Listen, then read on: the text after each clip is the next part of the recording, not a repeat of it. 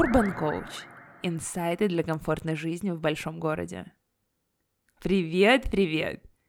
Я Лесь Бажутова, сертифицированный лайф-коуч, и сегодня я поделюсь своими любимыми приемами, как встать с дивана и начать делать то, что хочется. Или не хочется, но от тебя не убежит. Или то, что убежит, но сделает тебя лучше – Например, один из этих лайфхаков, о которых я буду говорить сегодня, помог мне наконец-таки сдуть пыль с микрофона и сесть записывать второй сезон подкаста. Начну с того, что я безумно по этому соскучилась. Соскучилась по записи, по твоим комментариям и прослушиваниям. Даже как-то волнительно сейчас сидеть перед микрофоном и начинать писать выпуск. Еженедельная запись зимы стала, знаешь, такой частью моей рутины, которую потом отобрал переезд в Мадрид и другие дела, которые нужно было локально решать на месте. Даже то, что пришлось опять выстраивать быт, кирпичик за кирпичиком.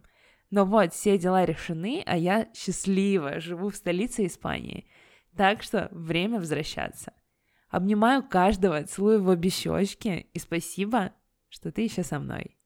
А теперь переходим к основной теме и вопросу, что висит в воздухе и который заставил тебя нажать play. Это как же начать делать? Начну с самого простого и действенного способа. Он называется Rocket Planning, и я его обожаю.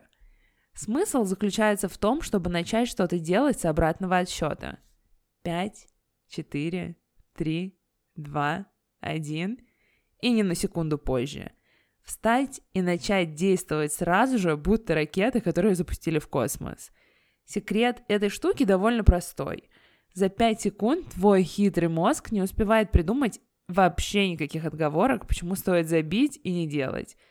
Мозг не успевает придумать ни одной отговорки, почему тебе стоит себя пожалеть.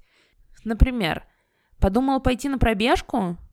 5, 4, 3, 2, один. Достаешь форму, обуваешь кроссовки и выходишь из дома. Понял, что пора прибраться дома? Все по новой. Пять, четыре, три, два, один. И вот ты даже не замечаешь, как уже все чистое. Ты ракета, что летит в стратосферу к новой лучшей версии себя и не успевает поддаться на ловушки мозга и застрять в зоне комфорта.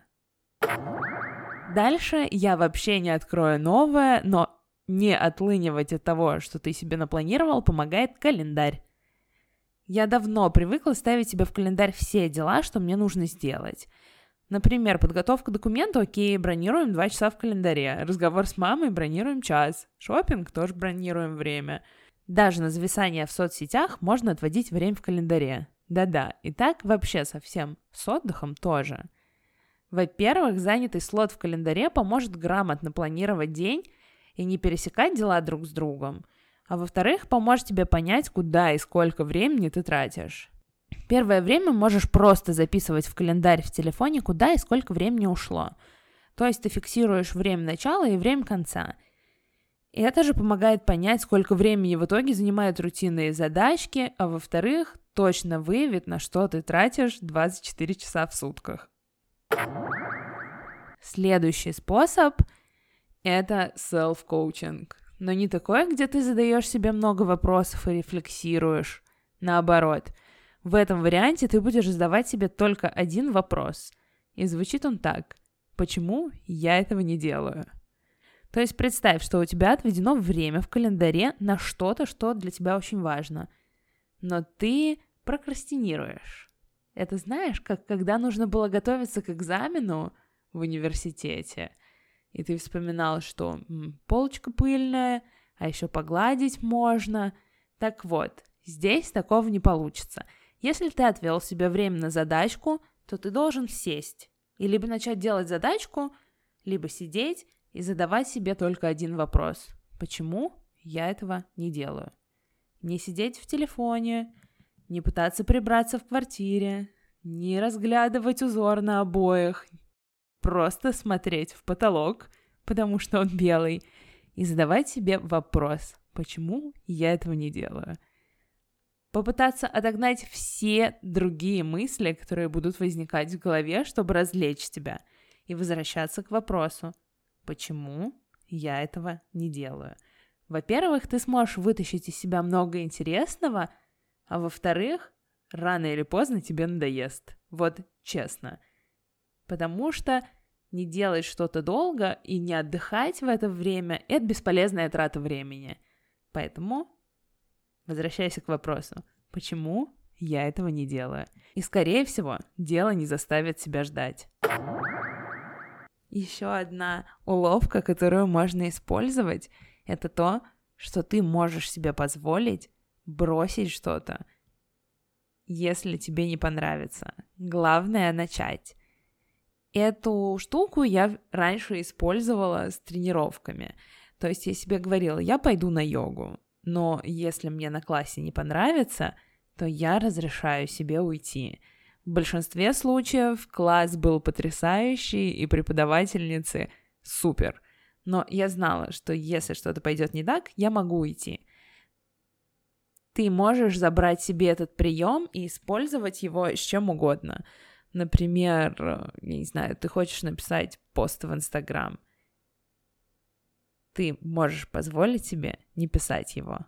Главное начать. Начни, напиши два или три предложения. Если дальше не пойдет, можешь прекращать. Ты можешь позволить себе убраться в квартире, например, с одного стола или с одной комнаты. И если запал дальше не появится, доделать начатое до конца, можешь не продолжать.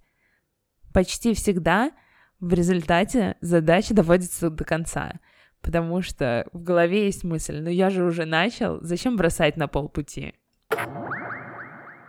Придумай, чем ты себя наградишь, когда выполнишь задачку. Это может быть что-то простое. Например, провел встречу, ты супер, иди съешь черешни. Либо наоборот, что-то очень объемное и большое – Например, завершить проект и поехать в отпуск в страну мечты. То, что будет ждать тебя в конце пути, будет мотивировать начать действие и не сдаваться. Найди свою мотивацию. Для этого нужно ответить себе на вопрос, как это поможет тебе в будущем и как это приведет тебя к лучшей версии себя – даже обычные рутинные задачи ты делаешь для улучшения своей жизни, своего комфорта и своего мироощущения. Так что найди свою мотивацию, и она поможет тебе не сдаваться. Так, кажется, я поняла, о чем должен быть следующий выпуск подкаста, да? О том, какие виды мотивации бывают, как и где ее искать. Но об этом в следующий раз. Обнимаю и до встречи в следующем выпуске.